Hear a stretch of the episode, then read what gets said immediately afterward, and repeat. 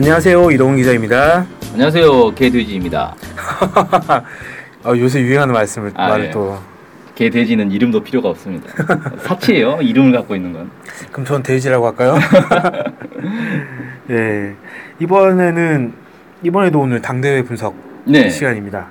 어, 노선 북한의 노선을 알아보는 시간인데 두 번째 시간이죠. 그래서 이번엔 오늘은 과학기술 강국에 대해서 좀 알아보려고 합니다. 네. 개 돼지가 과학 기술에 대해서 얘기하려니까 참 감개무량하네요. 네, 이 과학 기술 강국은 북한이 이제 예전부터 얘기를 계속 하긴 했는데 특이한 거는 이번에 사이지 강국을 건설하자라고 하면서 부문별로 목표를 쭉 제시했어요. 네. 과학 기술 강국, 경제 강국, 문명 강국 이런 것들 제시를 했는데 처음으로 등장한 게 과학 기술 강국입니다. 원래 예전 예전에는 북한이 사상이나 이런 것들을 강조했기 때문에 사상 을 매- 제일 먼저 내세우고 그다음에 정치나 군사 뭐. 이렇게 나왔던 걸로 기억하는데 이번에는 이제 처음에 과학기술 나와가지고 사람들이 아 정말 북한이 과학기술을 중시하려고 하나보다 이런 저- 이런 네. 분석을 많이 하더라고요. 네, 그렇죠. 이게 원래 북한 이제 항상 사상 강국, 군사 강국 이런 부분들을 앞세웠었는데 이번에는 제일 뒤로 빠졌어요. 음, 제일 뒤로 빠졌다는 건 사상 강국, 군사 강국은 완성이 됐기 때문에 더 이제 굳이 맨 앞에 넣어서 강조를 하지 않아도 되는 상황이라는 거죠. 네. 지금은 이제 해야 되는 것들, 어, 이 빨리 해야 되는 것들부터 하는데 그 중에서도 과학기술 강국을 가장 이제 첫머리에 어, 넣고 어떤 식으로 이제 강조를 했냐면 이 7차 당대 호소문이 발표가 됐어요. 당대 네. 끝날 때. 근데 거기서 뭐라고 했냐면 김일성 주석은 항일 운동 시기에 무장 투쟁만이 살 길이다 이렇게 선언을 했어요. 네, 김정일 국방위원장은 고난행군 시기에 선군만이 살 길이다 이렇게 제시를 했는데 지금은 우리는 과학기술만이 살 길이다 이렇게 호소를 한다. 어, 북의 이제 당대회 호소문에 이렇게 그렇죠. 표현이 됐다는 거죠. 네, 그만큼 과학기술을 중요하게 생각한다라는 거죠. 음, 그래서 이 과학기술 강국이 사회주의 강국 건설에서 어떤 위상을 차지하고 있느냐 선차적으로 점령해야 할 중요한 목표다 이렇게 얘기를 했어요. 음. 이걸 먼저 해야 된다라는 거죠. 그렇죠. 어. 이렇게 규정을 한 이유가 있을 것 같은데요. 예. 일단 과학기술이 이제 중요하다는 건데 네, 뭐 그 정도는 다 인식할 것 같은데 그, 네. 그럼에도 선차적으로 점령해야 된다 이렇게 얘기한 이유가 있을 것 같은데요. 네, 크게 다섯 가지 이유를 꼽고 있습니다. 첫 번째가 현 시대는 과학기술의 시대다. 음, 네. 그다음에 과학기술의 발전 수준이 종합적 국력과 지위를 규정하는 징표다. 세 번째가 과학기술력은 국가의 가장 중요한 전략적 자원이다. 네 번째가 과학기술력이 사회 발전의 강력한 추동력이다. 다섯 번째로 제국주의의 경제 기술적 봉쇄가 있기 때문에 우리가 독자적인 과학기술을 발전시켜야 된다. 음. 이렇게 이제 다섯 가지 이유를 꼽고 있습니다. 네. 뭐 그냥 글 봤을 때는 아 매우 타당한 것 같다라는 좀 생각이 드는데 이 사실 과학기술에 대한 중요성은 뭐 우리나라를 비롯해서 전 세계 나라가 다 공감하는 부분 아니겠습니까? 네, 뭐 전 세계 나라라고 할 수는 없고 아, 대부분의 그렇군. 나라들이 아 그렇겠네요. 전 세계 아, 전 세계 좀 아니겠네요. 아니 과학 기술을 크게 중요하게 생각 안 하는 나라들도 있어요 사실. 음. 예, 그냥 지금 수준에서 먹고 사는 게 오히려 더 행복하다 이렇게 생각하는 나라들도 있거든요. 부탄 같은 나라 같은 네. 그런 나라는 또 제가 네, 부, 부탄에 안 가봐서 모르겠는데 뭐 어, 왠지 느낌상 그럴 수도 있을 것 같고. 네. 예. 근데 이제 대부분 나라들은 과학기술을 매우 중요하게 생각을 하고 특히 과학기술을 빨리 발전시키는 게 이제 국가의 국력을 키우는데 매우 중요하다 이런 생각을 많이 하고 있고요. 네. 과학기술 강국이라는 표현 자체는 다른 나라에서도 씁니다. 예를 들어 중국 같은 데서도 중국이 지난 5, 5월 30일 날 이 과학자 행사를 했어요. 네. 이게 여러 과학 관련된 대회들이 있는데 이걸 묶어가지고 한꺼번에 하더라고요. 어. 여기에 이제 시진핑 중국 국가 주석이 가가지고 세계 과학기술 강국을 건설해야 한다 이런 얘기를 합니다. 음. 그래서 이 중화민족의 위대한 부흥의 꿈을 실현하려면 반드시 중국 특색의 자주적 혁신의 길을 견제하고 세계 과학기술 첨단 분야와 경제의 주전장, 국가의 중대한 수요에 따라 제반 분야의 과학기술 혁신에 박차를 가하고 세계 과학기술 경쟁의 주도권을 잡아야 한다. 이렇게 얘기를 했대요. 어, 상당히 비슷한 내용인 것. 북한이 말한 거랑 상당히 비슷한 것 같은데요. 예, 상당히 유사하죠. 네. 예. 그 중화민족의 위대한 부흥의 꿈, 뭐 이런 걸 얘기하는 게 약간 좀 특이한데, 그 중국이 이제 최근 들어서 이렇게 민족주의 성향을 상당히 강하게 드러내고 있죠. 네. 근데 아무튼 뭐 중국 얘기하는 게 아니라 오늘 북한 얘기를 해야 되니까. 음, 그 과학기술 강국 이 뭔가 왜 필요한가 이런 것들 이제 얘기를 했는데 그러면 과학기술 강국이라는 거 이제 뭐 어떤 얼마나 발전시키겠다는 거냐 목표를 제시한 게 이런 거예요. 가까운 앞날에 종합적 과학기술력에서 세계적으로 앞선 나라들의 대열에 당당히 들어서는 것이다. 음. 그러니까 과학 선진국 수준으로 이제 올라가겠다라는 거죠. 네. 근데 이걸 종합적 과학기술력이라고 표현을 했어요. 음. 얘기는 뭐냐면 북한의 과학기술이 우리가 이제 잘 알려지진 않았지만 특정 몇몇 분야에 대해서는 상당한 수준에 올라섰다. 뭐 이렇게 얘기를 하고 있는 게 있잖아요. 네. 근데 다른 분야에 대해서는 사실 잘 안 알려진 게 많이 있단 말이에요. 예를 음. 들어서 이제 뭐 핵 기술이라든지 뭐 로켓 분야라든지 이런 이제 어떤 군사 과학 분야, 그다음에 컴퓨터 뭐 소프트웨어 분야라든지 이런 건 상당한 수준이라고 다들 이제 얘기를 한단 말이에요. 네. 근데 나머지 분야는 잘 안 알려져 있는데 전반적 분야들을 다 끌어올리겠다. 뭐 이렇게 이제 얘기를 한다. 음. 이렇게 이해할 수 있겠죠. 그러면은 과학기술 강국이라고 하면은 전반적인 과학기술력이 높은 나라 이런 뭐 내용이 들어가 있겠네요. 예, 예. 과학기술 강국을 또 이제 정의를 어떻게 했냐면 나라의 전반적인 과학기술이 세계 첨단 수준에 올라선 나라, 과학기술의 주도적 역할에 의하여 경제와 국방, 문화를 비롯한 모든 부문이 급속히 발전하는 나라 뭐 이렇게 정의를 했습니다. 음. 그 다음에 그러면 과학기술 강국을 하기 위해서는 어떻게 해야 되느냐? 남들이 하는 것과는 좀 다르게 가야 된다라는 거예요. 그러니까 남들 다른 나라의 경로만 따라가지 말고 과학자의 애국 충정, 인민의 슬기, 민족적 자존심을 폭발시켜서 비약적으로 발전시키자. 뭐 이렇게 이제 얘기를 하고 있습니다. 그러니까 일반적인 과학기술 발전의 경로를 밟지 말고 선진국을 단숨에 따라잡아야 한다. 그러면 일반적 경로가 뭔지에 대해서 좀 알아봐야 될 것 같은데요. 일반적 경로라는 건 결국은 이제 뭡니까 과학 기술에 투자를 해가지고 공부를 하는 거잖아요. 그래서 네. 보통 과학 기술이 뒤떨어진 나라가 과학 기술 발전된 나라를 따라잡으려면 어떻게 합니까? 유학을 보내죠. 아, 그렇죠. 네, 그래서 우리가 그 옛날에 이제 막 70년대 이럴 때 미국, 독일 뭐 이런 데로 유학을 많이 갔잖아요. 네. 가서 배워오라는 거예요.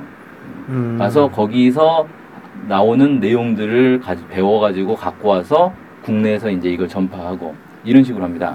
어, 아무래도 그렇게 해야 좀 빨리 예, 빨리 수 있죠. 될수 있고 안정적으로 이미 검증된 그. 부분이다. 네. 뭐 이렇게 판단해서 그럴 수도 있겠네요. 네, 그렇죠. 근데 여기에 이제 한계가 있죠, 사실. 아, 따라잡지는 네. 못하죠. 항상 반발짝 이상 떨어지게 되겠네요. 네, 뭐 그런 건데 북한이 이제 북한도 사실 외국의 기술력을 도입하기 위한 노력들을 많이 합니다. 음, 네.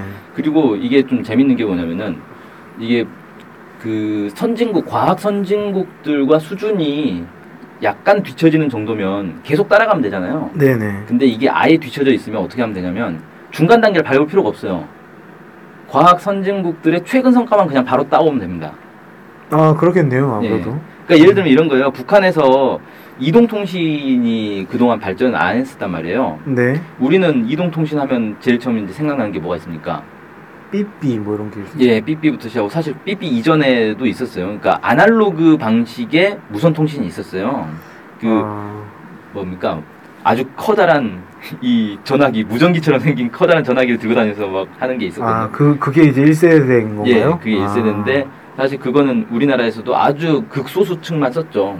음, 일반 그렇죠. 사람들은 쓸 일이 없었던 거고. 벽돌이라고 네. 불렸- 불렸던. 네. 그러다가 이제 2세대 통신으로 이제 넘어가고 3세대 통신 넘어가고 지금 우리가 쓰고 있는 게 이제 3.9세대 뭐 이렇게 표현을 해요. LTE가 4세대까지는 안 가고 3세대에서도 좀 발전된 형태 이렇게 이제 보통 아. 얘기하거든요. 그러면 4세대 현재 없는 상황인 겁니까? 그렇죠. 아, 그런데 북한에서는 굳이 1세대, 2세대를 거칠 필요가 없는 거잖아요. 지금 네. 3세대가 나왔으니까. 네. 그러니까 그동안 북한은 이동통신에 대해서 별 신경을 안 쓰다가 보니까 이제 세계적인 추세가 이동통신을 쓰는 거란 말이에요.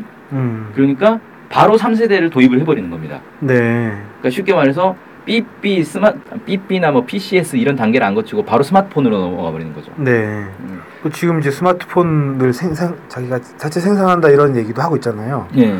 그리고 이걸 이제 어떻게 하냐면 외국 통신 회사와 합작을 해서 이동 통신을 도입을 하는 거예요. 그게 이제 고려 링크죠. 네. 그 이집트의 오라스콤사와 합작을 해가지고 만들어서 이걸 운용을 하면서 기술을 습득한 다음에 독자적인 이동통신 사업을 시작을 했습니다. 그게 이제 강성네트라는 음. 이름으로 시작을 했어요. 네. 어, 제가 듣기에는 중국도 이런 비슷한 걸 이렇게 이런 식으로 비슷하게 했다고 발전의 기술을 가진 회사와 합작해가지고 하다가 그 기술 따라잡을 것 같으면 합작 회사 말고 다른 회사를 만들어서 그 네, 다른. 회사에 엄청난 지원을 해가지고 합작 회사는 이제 사 네, 그런 식으로 했다라고 들었는데 어, 북한도 약간 비슷한 느낌이 드네요. 네. 음. 그렇게 해서 그러니까 굳이 과거 중간 단계를 거치지 않고 곧바로 최신 기술을 도입을 하겠다 이런 건데 여기에도 사실 문제는 있습니다. 그러니까 합작해가지고 운영을 한다고 해서 그 과학 기술 서양의 해외의 과학 기술을 다 도입할 수는 없거든요. 네. 왜냐하면 안 알려져요. 아 그렇죠. 쉽게 말해서 어, 스마트폰을 딱 갖고 와가지고 이걸 팔, 팔아요. 그럼 그 스마트폰을 보고 아 이렇게 만들면 되겠네라고 해서 만들 수 없잖아요. 그렇죠. 그 안에 칩 이런 것들을 어떻게 할 거예요? 칩이 어떤 구조로 되어 있는지 이런 건 안 알려주거든요.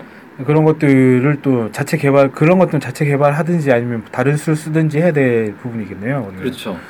그래서 이런 이제 사례들 해외에 앞선 기술들을 도입하는데 그런 이제 걸림돌이 있는 걸 어떤 식으로 해명 해그 극복하는지 음. 이게 이제 북한의 예, 과제가 되겠죠. 네네. 이것과 관련해서는 제가 그 CNC 기술 과정을 통해서 좀 사례를 조사를 해봤는데 네. 북한이 CNC 강조를 진짜 많이 했잖아요. 네. 그 과거 한 2010년대 초반에 CNC 강조를 진짜 많이 했는데 이 CNC가 뭐냐면은 컴퓨터 수치 제어라고 해서 우리가 이제 선반이나 이런 드릴 이런 가공 기계 가공하는 기계들이 있어요. 네. 이거 원래 손으로 하는 거거든요, 사람이. 그렇죠. 손으로 하니까 이 정밀도가 떨어질 거 아니에요. 네네. 시간도 많이 걸리고 예. 이걸 컴퓨터가 제어를 해가지고 자동으로 하겠다는 거예요. 컴퓨터에 숫자를 넣으면 예를 들면 뭐 5cm 깊이로 뭘 해라 이러면은 그렇게 입력하면은 알아서 이제 자기 계속 기계가 5cm 깊이로 뭔가를 하는 그렇죠. 이걸 이제 쭉 만들 수 있다 이런 거지 않습니까? 예, 그걸 이제 이 CNC라고 하는 거죠. 음. 자동으로 동작하는 공작 기계 뭐 이렇게 생각하면 될 것 같아요. 네. 이게 이제 최초의 CNC가 1952년에 미국의 MIT에서 개발을 했다 그래요. 음. 근데 이때는 컴퓨터가 그 아직 발전하기 전이잖아요. 네네. 진공 진공관을 이용한 예, 공작 기계였다. 뭐 이렇게 얘기를 하는데 그 이때부터 시작해서 미국이 이제 CNC 기술을 독점을 했고 특히 이 냉전 시대에는 CNC 기술을 이용해서 무기를 생산할 수 있기 때문에 사회주의 국가에는 아예 CNC 기세, 기술이나 기계 자체를 수출을 안 해버렸어요. 아. 그래서 과거에는 이 CNC를 만들 수 있는 나라는 미국밖에 없었고 나중에야 이제 조금씩 뭐 독일이나 일본이나 이런 나라들이 이걸 이제 따라가기 시작을 했습니다. 네. 음. 북한도 CNC가 있네라고 해서 이제 이걸 개발을 하려고 해서 1980년대 중후반부터 CNC에 대한 이제 기술 개발에 들어갑니다. 네. 그래서 CNC의 전신이라고 할 수 있는 NC 공작기계 구성 105호를 개발을 했다 그래요. 음. 이건 이제 CNC보다는 한 단계 좀 낮은 거고 2001년에 첫 CNC라고 할 수 있는 구성 10호를 개발을 했다고 합니다. 어 먼저 만들어진 게 105인데 늦게 만들어진 게 10호니까 약간 좀. 예, 숫자의 크기는 의미가 없는 것 같습니다. 네. 네, 아무튼 이제 문제는 뭐냐면 CNC가 아까 말씀드린 것처럼 냉전 시대에 사회주의 국가의 수출을 금지를 했잖아요. 네. CNC 기계를 수입할 수도 없고 CNC 기술을 들여올 수도 없고 이건 독자적으로 개발을 해야 되는 거예요 북한 입장에서는. 네네. 그래서 북한에서 이 CNC가 보니까 이 기계 공업의 어떤 대량 생산 그리고 정밀도를 높이는 데서 매우 중요한 이 기술이다.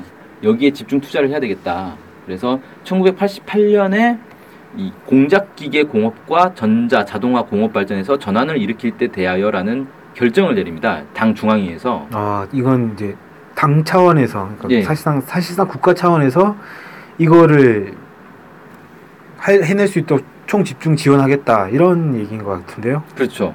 그래서 과학원 산하에 전자 자동화 과학 분원을 설치를 하고 전자 자동화 공업 위원회를 꾸리고 뭐 이런 식으로 해서 CNC 개발 투자에 이제 막 나섭니다. 네. 근데 이게 문제는 뭐냐면은 이때부터 경제가 어려워지기 시작하잖아요. 80년대 그렇죠. 후반이니까 80년 후반 후반 이니까. 경제 서, 냉전 해체되고 뭐 사회주의권 서로 교류가 끊기고 뭐 이렇게 된단 말이에요. 네. 어려워졌어요.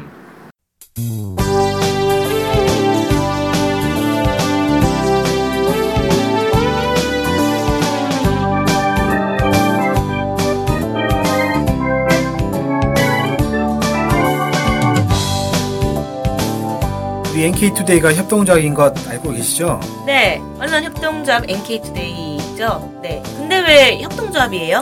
협동조합은 지분과 상관없이 조합원 모두가 동일한 권리를 갖는 민주적인 조직 형태거든요. 아, 그래서 요즘 뜻있는 언론사들이 협동조합으로 바꾼 추세입니다. 네, 진짜 멋있어요. 약간. 그러면은 조합원이 되면 어떤 혜택이 있을까요? 일단 언론 협동조합 NK투데이의 한 가족이 되는 특권을 누릴 수가 있습니다. 특권이요? 네. 예. 그리고 각종 행사나 강연, 도서 판매 등에서 할인 혜택을 받을 수 있습니다. 네. 그럼 조합원에 가입하려면 어떻게 해야 돼요? 저희 홈페이지에 조합원 가입 안내가 자세히 나와 있으니까 한번 보시고요. 전화나 이메일로 연락 주시면 친절히 안내해 드리겠습니다. 물론 조합원에 가입하시려면 출자금과 월 조합비를 준비하셔야 합니다. 아, 그렇군요. 어쨌든 북한 소식을 정확히 보도해서 통일을 앞당기는 언론협동조합 NK투데이의 조합원이 꼭 되어주세요. 그리고 조합원 가입이 부담되시면 유료 구독자로 가입하셔도 좋습니다. 혜택은 똑같습니다. 자세한 내용은 nktoday.kr로 들어오셔서 확인하십시오.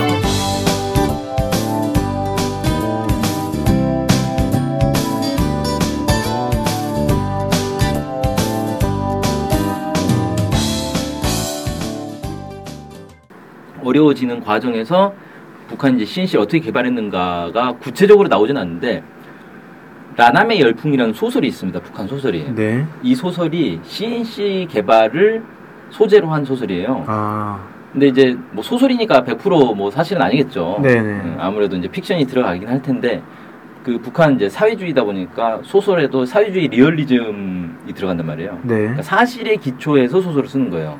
그냥 뭐 그러니까 허구로 완전히 쓰는 게 아니라. 각색이 있을 수 있지만 있었던 일을 대상으로 그렇죠. 썼다 이렇게 네. 볼수 있다는 거죠. 그렇죠. 어. 일종의 이제 뭐 역사 소설이다 뭐 이렇게 볼 수가 있는데 어, 어쨌든 네. 그래서 이 라남의 열풍을 통해서 아 CNC 개발을 이런 식으로 했구나라는 걸 좀 짐작을 할 수 있습니다. 네. 라남의 열풍에서는 CNC라는 표현을 안 쓰고 HM기라고 표현을 해요.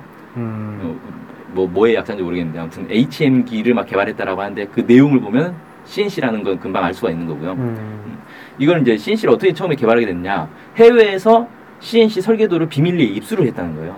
아, 네, 설계도를 비밀리에 입수를 해가지고 기계 공장 두 군데다가 이 설계도를 보냅니다. 음, 그래서 개발을 해라. 네. 근데 문제는 설계도가 있다고 해서 개발할 수 있는 게 아니잖아요. 아까 말씀드린 그렇죠. 것처럼 스마트폰 보여주면 그거 똑같이 만들 수가 없다는 거예요. 그 설계도에서는 예를 들면 뭐 나사라고 했는데 그 나사의 재질이나 이런 거 따져 보면 만약에 그 나라에서 나지 않으면 그렇죠. 이게 또 곤란해지는 거 아니겠습니까? 예. 그러니까 북한에서 이제 제일 곤란했던 것 중에 하나가 CNC 기계의 이제 기본 틀 있잖아요. 네. 이걸 이제 쇠로 만들어야 되는데 틀 자체가 너무 커서 북한에 있는 프레스기로는 이 틀, 이 쇠를 찍어낼 수가 없다는 거예요. 아, 그래서 이제 프레스기를 그럼 새로 만들어야 되나? 더 대규모 프레스기를 새로 만들 거냐? 아니면 어, 지금 있는 프레스기를 가지고 만들려면 더 작은 CNC를 만들어야 되는데 그러면 이제 설계도를 전체적으로 다 축소를 해야 되잖아요. 그렇네요. 어, 근데 이게 무슨 뭐 장난감도 아니고 전체적으로 축소한다고 해서 그 기능이 그대로 나온다는 보장이 없잖아요. 그렇죠. 예. 아무래도 크기가 달라지면 이 뭐 견디는 힘이나 이런 것도 달라질 수 있을 거고 그거 계산하려면은 뭐 부품이 예를 들어서 뭐 몇 천 개만 되더라도 감당이 안 될것 그렇죠. 같은데. 네. 그냥 동일 비율로 다 줄이면 된다 이런 문제는 아닐 거라는 거죠. 네네. 음. 그래서 이 두 공장이 이제 고전을 합니다. 설계도가 있어도 개발을 할 수 없는 상황인 거예요. 음, 그래서 이제 한 공장은 설계도 그대로 이제 제작을 해야 된다라고 이제 계속 시도를 하는데 결국 재료를 못 구한단 말이에요. 음. 어, 북한에서 구할 수 없는 거기 때문에. 네네. 그래서 이제 실패를 하고 다른 한 공장은 설계도를 수정하자. 근데 설계도를 수정하려면 여기에 대한 기술이 충분히 있어야 되는데 우리가 기술이 없지 않냐 지금. 그래가지고 이것 때문에 이제 몇 년간 고, 이제 음, 고생을 합니다. 음, 그래서 결국은 이제 성공을 해요. 네. 음, 설계도를 수정해가지고 성공을 해요. 그래서 북한이 이제 이 소설을 통해서 주장하는 건 그런 거죠. 외국 기술을 도입하더라도 북한 실정에 맞게 도입해야 된다. 이걸 음. 이제 강조를 한 것 같아요. 네네. 그래서 북한에서 할 수 있는 걸로 이렇게 바꿔서 도입을 해야지 외국 걸 그대로 따라하려고 해서는 안 된다라는 걸 얘기하는 건데 이 소설을 통해서 이제 확인할 수 있는 거는 일단 북한이 경제 기술 봉쇄로 인해서 다른 나라의 기술을 과학 기술을 원활하게 도입할 수 없는 상황이다라는 음, 네. 거. 그다음에 음, 하지만 그래도 세계적인 발전 추세를 따라잡기 위해서 다른 나라 과학 기술을 상당히 적극적으로 도입을 하려고 하고 있다. 음, 네. 그다음에 해외 과학 기술을 도입하더라도 북한 실정에 맞게 변형해서 도입하고 있다. 음. 그리고 이걸 북한 실정에 맞게 변형을 하려면 그 정도의 과학 기술력이 있어야 되는 거 아니에요. 네, 그렇죠. 그러니까 CNC 설계도를 보고 야 이거 전체적으로 뭐 한 3분의 1로 축소해 라고 해서 될 문제가 아니라 CNC에 대한 기본적인 이론 기술력이 있기 때문에 축소를 해도 성공할 수 있다는 거예요. 네, 네.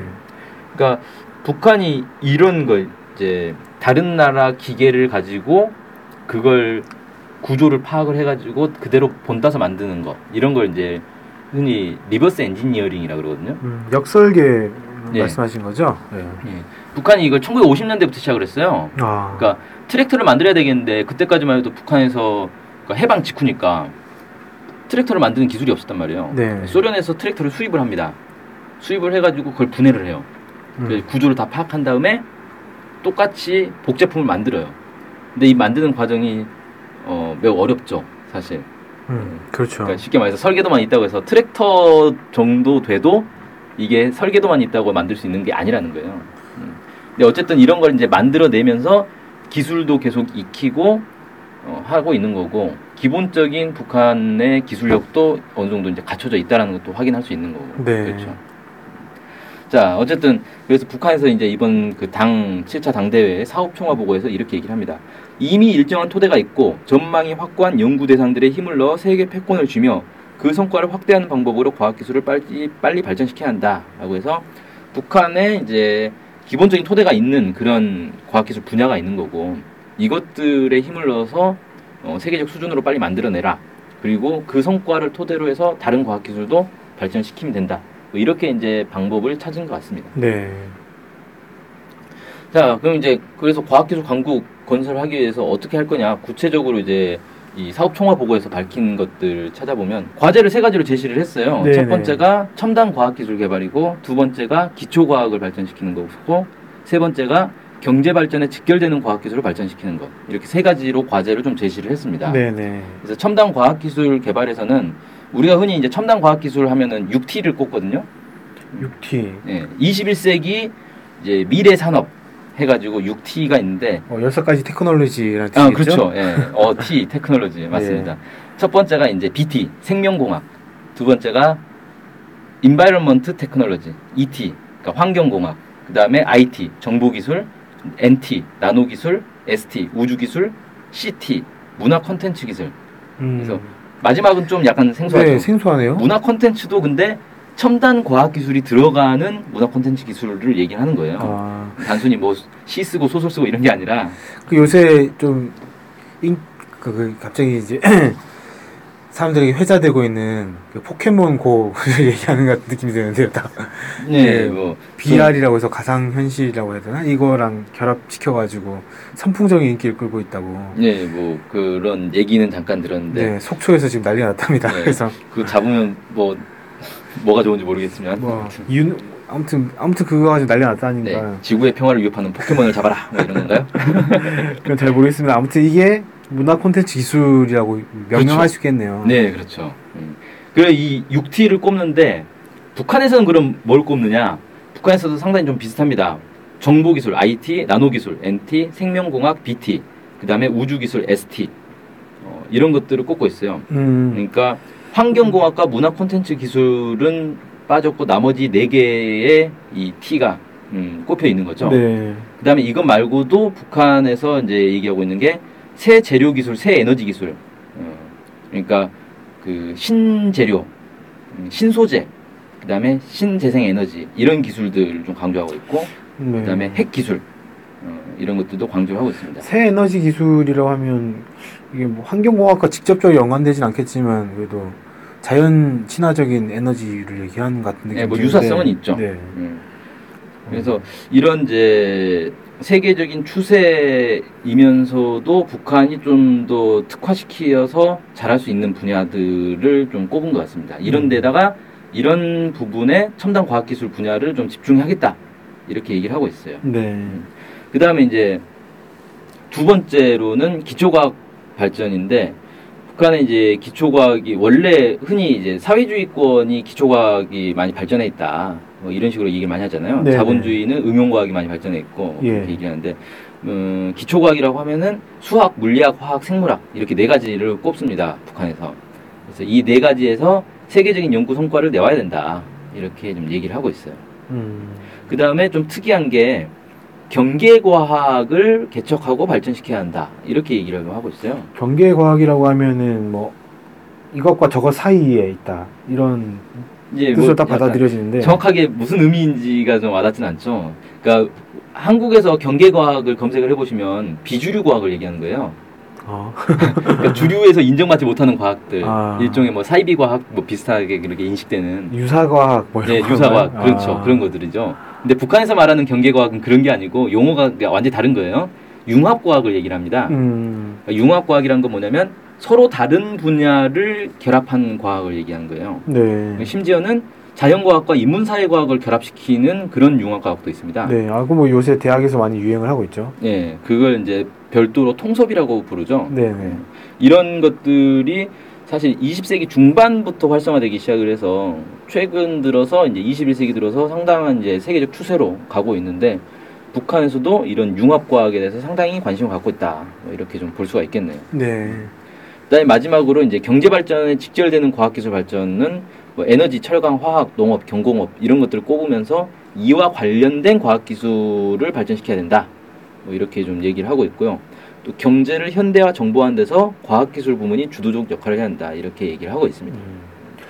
그러니까 첨단 과학을 예, 첨단 과학에 힘을 집중하면서 기초 과학을 또 육성을 하고 그러면서 이제 실제 실생활과 연- 연결된 부분도 놓치지 않겠다. 뭐 이러 음, 이렇게 좀 해석이 되네요. 예, 그렇습니다. 예, 그럼 이렇게 이제 목표라고 해야 될까요? 과제나 이런 것들은 세 가지 말씀하셔 해주셨는데 그러면 이제 방법이 필요할 거 아닙니까? 이렇게 과제를 실현하려면은 방법이 있어야 되잖아요. 방법 없이 과제만 내면 이건 뭐안 예, 예. 되는 거니까. 어떻게 해서 이런 과제들을 달성할 것인가 또 세 가지로 또 제시를 했습니다. 네. 북한이 삶을 좋아해요. 대부분 세 가지로 어, 나눠서 하는데 첫 번째가 인재 양성을 해야 된다. 음. 두 번째가 정부가 역할을 강화해야 된다. 네. 네. 세 번째가 전 사회적인 과학기술 중시 기풍을 만들어야 된다. 음, 네. 이렇게 세 가지로 제시를 합니다. 예. 그래서 인재 양성은 쉽게 말해서 어, 과학기술자들을 많이 키워내겠다라는 거예요. 네. 근데 전민 과학기술 인재화를 실현해야 된다라고 해서 전 국민이 다 과학기술 인재가 돼야 한다. 뭐 제가 강호재 박사의 강연 들었더니 전 국민의 이, 이과 생활 뭐 네. 이렇게 얘기를 하시던데. 네, 그렇게 이제 얘기했었죠. 구체적으로 이렇게 얘기했어요. 대학 졸업 정도의 지식을 소유한 지식형 근로자로 과학기술 발전의 담당자로 준비시켜야 한다. 전 국민을 이렇게 얘기를 하고 있어요. 그러니까 전 국민이 이공계 대학을 졸업한 수준으로 가야 된다. 이렇게 얘기를 하고 있는 거죠. 아, 그래서 구체적으로는 과학기술 부문 연구원을 3배 이상 늘리자. 그 다음에 기술 집약적 산업과 현대화된 경제를 운영해 나갈 수 있는 관리 인재를 계획적으로 육성하자. 공장 기업소들에서도 과학기술 개발 역량을 육성해야 된다. 과학기술 전당을 중심으로 해서 전국적인 보급망을 형성해서 과학기술 자료를 중앙에서 말단까지 보급해야 한다. 그 다음에 기관, 기업소, 공장, 협동 농장들의 과학기술 전당과 망으로 연결된 과학기술 보급실을 구축해야 된다. 이런 것들을 제시를 하고 있습니다. 아, 저는 뭐 사실 다른 내용은 잘 아- 귀에 안 들어오고 전 국민의 그 이과생과 공대 공대생 졸업 아 이게 음. 제가 문과 문과생이어서 이 음. 공대 쪽에 대한 막연한 두려움이 있는데요. 근데 이- 그 이제 극복을 해야 돼요, 사실은. 왜 그러냐면 현대 사회를 이해를 하려면 과학 기술에 대한 이해 없이는 안 되거든요. 네, 그러니까 보면은 그 과학기술 쪽을 이제 안 하고 인문사회과학 쪽을 하신 분들 중에서 자기 나름대로 과학기술을 막 그 도입을 해가지고 뭔가 자기 이론을 만들려는 분들이 있는데 그 이공계 쪽에서 보면 진짜 웃기는 케이스가 많거든요. 음, 어. 그리고 이건 세계적으로도 역사적으로도 그런 경우가 많아요. 그러니까 자기 나름으로 뭐 이공계의 어떤 성과들을 도입해서 철학을 새롭게 만든다거나 뭐 이런 거 하는데 말도 안 되게 도입을 하는 거죠, 쉽게 말해서. 아, 그 이제 가장 대표적인 게 아인슈타인이 상대성 이론을 만들었더니 철학에 그걸 도입해가지고 모든 건 상대적이다 뭐 이런 식으로 이제 음. 그런 철학을 만든 것들이 있어요. 네, 그러니까 상대성 이론이라는 그 단어만 보고 그런 걸 만드는 거죠. 그 이론이 어- 뭘 담고 있는지를 전혀 이해를 못하는 거죠. 음, 그래서 사실은 이 빠르게 발전하는 과학 기술에 대해서 이해를 해야 사실 인문사회 과학도 발전할 수가 있는 겁니다.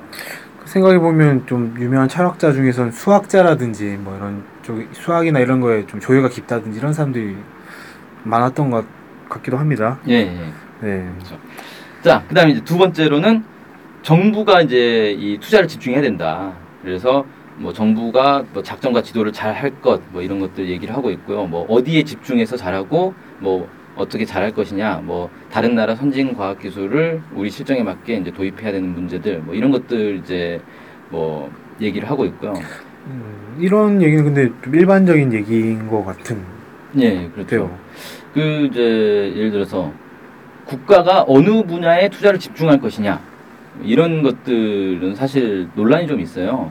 그러니까 한국에서도 정부가 뭐 국책 사업 해가지고 몇몇 프로젝트들 딱 집어가지고 투자를 집중을 한단 말이에요. 네. 그럼 거기에 소외되는 분야에서는 상당한 반발을 하죠.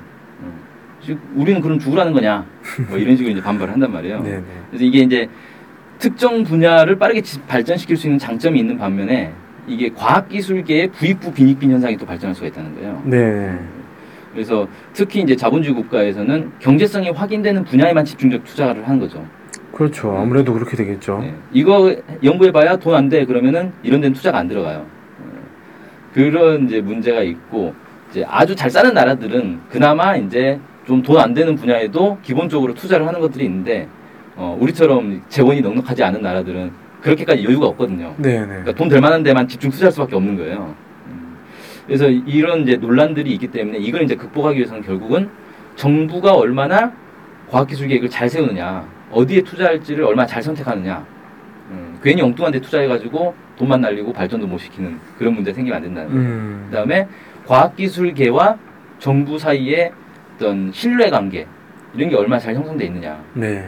그러니까 쉽게 말해서 과학기술계가 정부를 신뢰하면 정부에서 어떤 결정, 과학기술 정책을 결정해도 그걸 믿고 따라주는데 그걸 안 하면 아 저것도 또 돈 받아먹고 저런 거 하는구나 아마 이런 식으로 생각을 해버리기 시작하면 이제 개판이 된다는 거죠. 좀 아무래도 이것도 한 5년 지나다 말겠지 이런 식으로 생각해버리면 아 그런 그런 것도 있죠. 네. 그래서 이런 것들을 이제 북한에서 어떻게 해결할지에 대해서는 북한의 이제 과제가 될 것 같습니다. 네, 네. 그다음에 뭐 나머지는 일반적인 내용들이라서 뭐 그냥 좀 보면 될 것 같고요. 그 투자를 늘리려면 결국 돈 문제잖아요. 네, 네. 예산을 어떻게 확대할 거냐 여기에 대해서는 이제 이렇게 설명합니다. 국가 예산 편성에서 과학기술 발전 사업비 비중을 체계적으로 늘릴 것. 그래서 이제 점차 계속 예산 편성의 비율을 높이겠다라는 얘기죠. 네. 그다음에 지방 예산과 공장, 기업소들의 기업소 기금을 해당 단위의 과학기술 발전에 최대한 활용할 것. 이건 뭐냐면 기업소 기금이라는 게 있어요. 음. 이건 네. 기업소가 수입을 내면 수익을 내면 그거를 이제 국가에 이제 배당 해가지고 그 국가로 올려야 되는 돈이 있고 그 다음에 그 종업원들한테 임금으로 줘야 되는 게 있고 그러고 남는 게 있단 말이에요. 네. 그걸 기업소 기금으로 이렇게 놔두거든요. 이걸 어떻게 사용하느냐는 기업소 맘이란 말이죠. 네. 근데 이걸 가능한 최대한 과학기술 발전으로 돌려라. 음, 그러니까 기업소 내에 어떤 연구소라든지 이런 데에 집중 투자해라. 이렇게 얘기를 하고 있는 거죠. 네. 그 다음에 이제 좀 특이한 게 과학 연구 기관들과 대학들에서 첨단 기술 제품 생산 기지를 운영해서 연구 개발 자금 문제를 해결해라. 어, 이건 산학 협력 뭐 이런 게 떠오르는데. 네, 산학 협력보다 근데 좀 다른 개념이에요. 뭐냐면은 산학 협력이라는 건 기업소랑 대학이랑 연계를 맺어 가지고 기업이 대학에 돈을 대주면 대학이 기업에 필요한 연구를 해주는 거잖아요. 네, 네. 근데 그게 아니라 대학이 자기 부설로 이 기업을 하나 만들라는 거예요. 어. 그래서 자기들 연구 성과를 가지고 그 기업을 운영을 해라. 그렇게 해서 돈을 벌어라. 아, 예.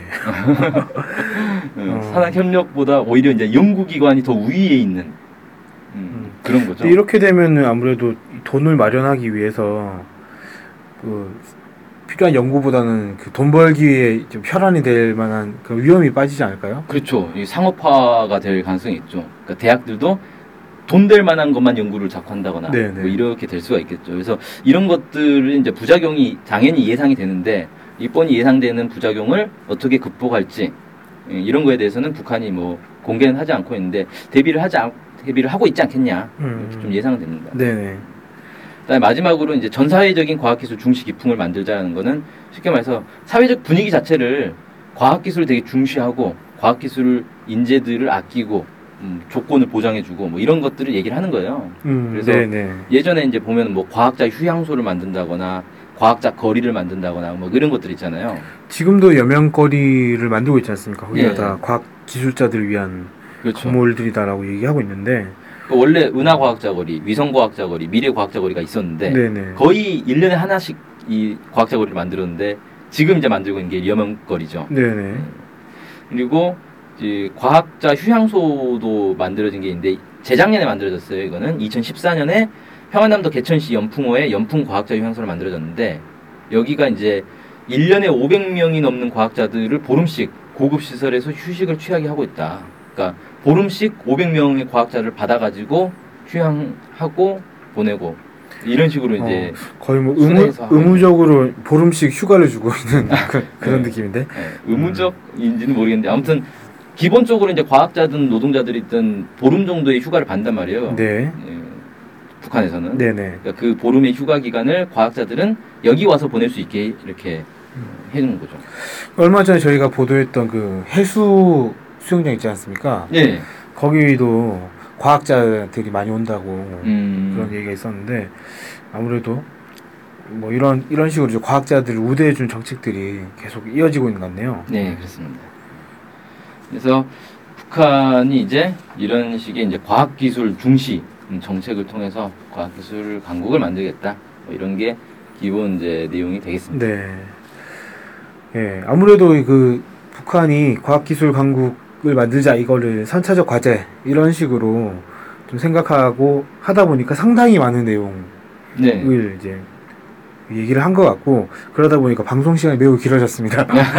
예, 저희 앵- 그 스케치북 방송이 이렇게 길게 많지가 않은데 드물게 상당히 이제 긴 방송이 됐고요. 아, 강연이 됐네요. 강연이 완전히. 오늘 방송은 여기서 마치도록 하겠습니다. 감사합니다. 감사합니다.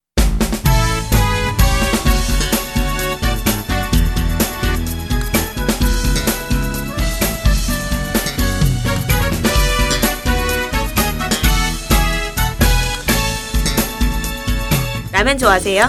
예, 좋아하긴 하는데 요새는 겁나서 먹을 때마다 좀 찝찝해요. 아 진짜요? 뭐가 겁나는데요? 먹을 때는 진짜 좋은데 먹고 나면 이제 속이 좀 더부룩하더라고요. 아 네. 나이가 들어서 이제 그런가? 아니 노노노 절대 아니고요. 다른 이유가 있을 것 같아요. 아, 네. 예, 사실 예. 그게 좀 밀가루가 안 좋아서라고 합니다. 아. 미국에서 들어오는 밀가루에 혹시 안전뱅이 밀이라고 들어봤어요? 아니요, 그 안전뱅이라 그래서 탁 땡기진 않은데 밀이면 다 똑같은 종류 아닌가요? 밀에도 종류가 많습니다. 원래 한반도에 기원전 200년부터 있던 밀 종자가 안진뱅이 밀인데요. 아 토종밀. 네, 이게 일제 강점기 때 일본으로 갔다가 다시 미국으로 건너가 개량된 게 지금 아. 우리가 먹는 미국산 밀이에요. 우와. 그러면 이거는 거의 그거네요.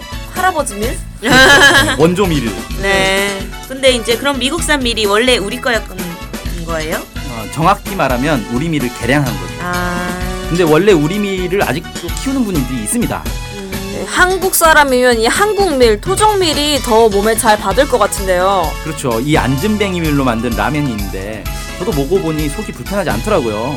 근데 왠지 좀 맛이 없을 것 같아요. 저도 그런 선입견이 있었는데 맛은 일반 시중 라면에 비해 전혀 밀리지 않습니다. 그 어느 정도 급인가요? 요즘 유행하는 진짬뽕 급인가요? 아 짬뽕 라면은 아니고 그냥 일반 라면인데 뭐 신라면과는 뭐 대등하다. 아, 그 그건 정도면 괜찮네요. 괜찮죠. 그러면 네. 좀 가격이 비쌀 것 같아요. 한 박스에 20개가 들었는데 32,000원입니다. 어, 개당 1,600원, 1,600원 꼴인 것 같은데요. 아무래도 우리 밀 라면이니까 건강을 생각해서 좀 비싼 라면 먹는다고 생각하시면 될 것 같고 사실상 풀무원, 풀무원에서 나오는 안튀김면 음. 네, 그 가격이랑 비슷한 것 네, 같아요. 네, 네. 그러면 근데 이제 이거 이름은 뭘까요? 네, 토종밀 안진뱅이밀 라면입니다. 주문은 NK투데이로 해주시면 됩니다. 전화번호는 070-4234-0501 휴대폰은 010-7561-0615 네, 이메일은 nktoday21 골뱅이 gmail.com입니다. 입금 계좌는 농협 302-1037-8710-41 예금주 김영경 김연경이 누구신가요? 저희 사무국장입니다. NK투데이가 추천하는 토종밀 안진뱅이밀 라면 바로 주문해보세요. 저도 주문하러 갑니다. 고고씨!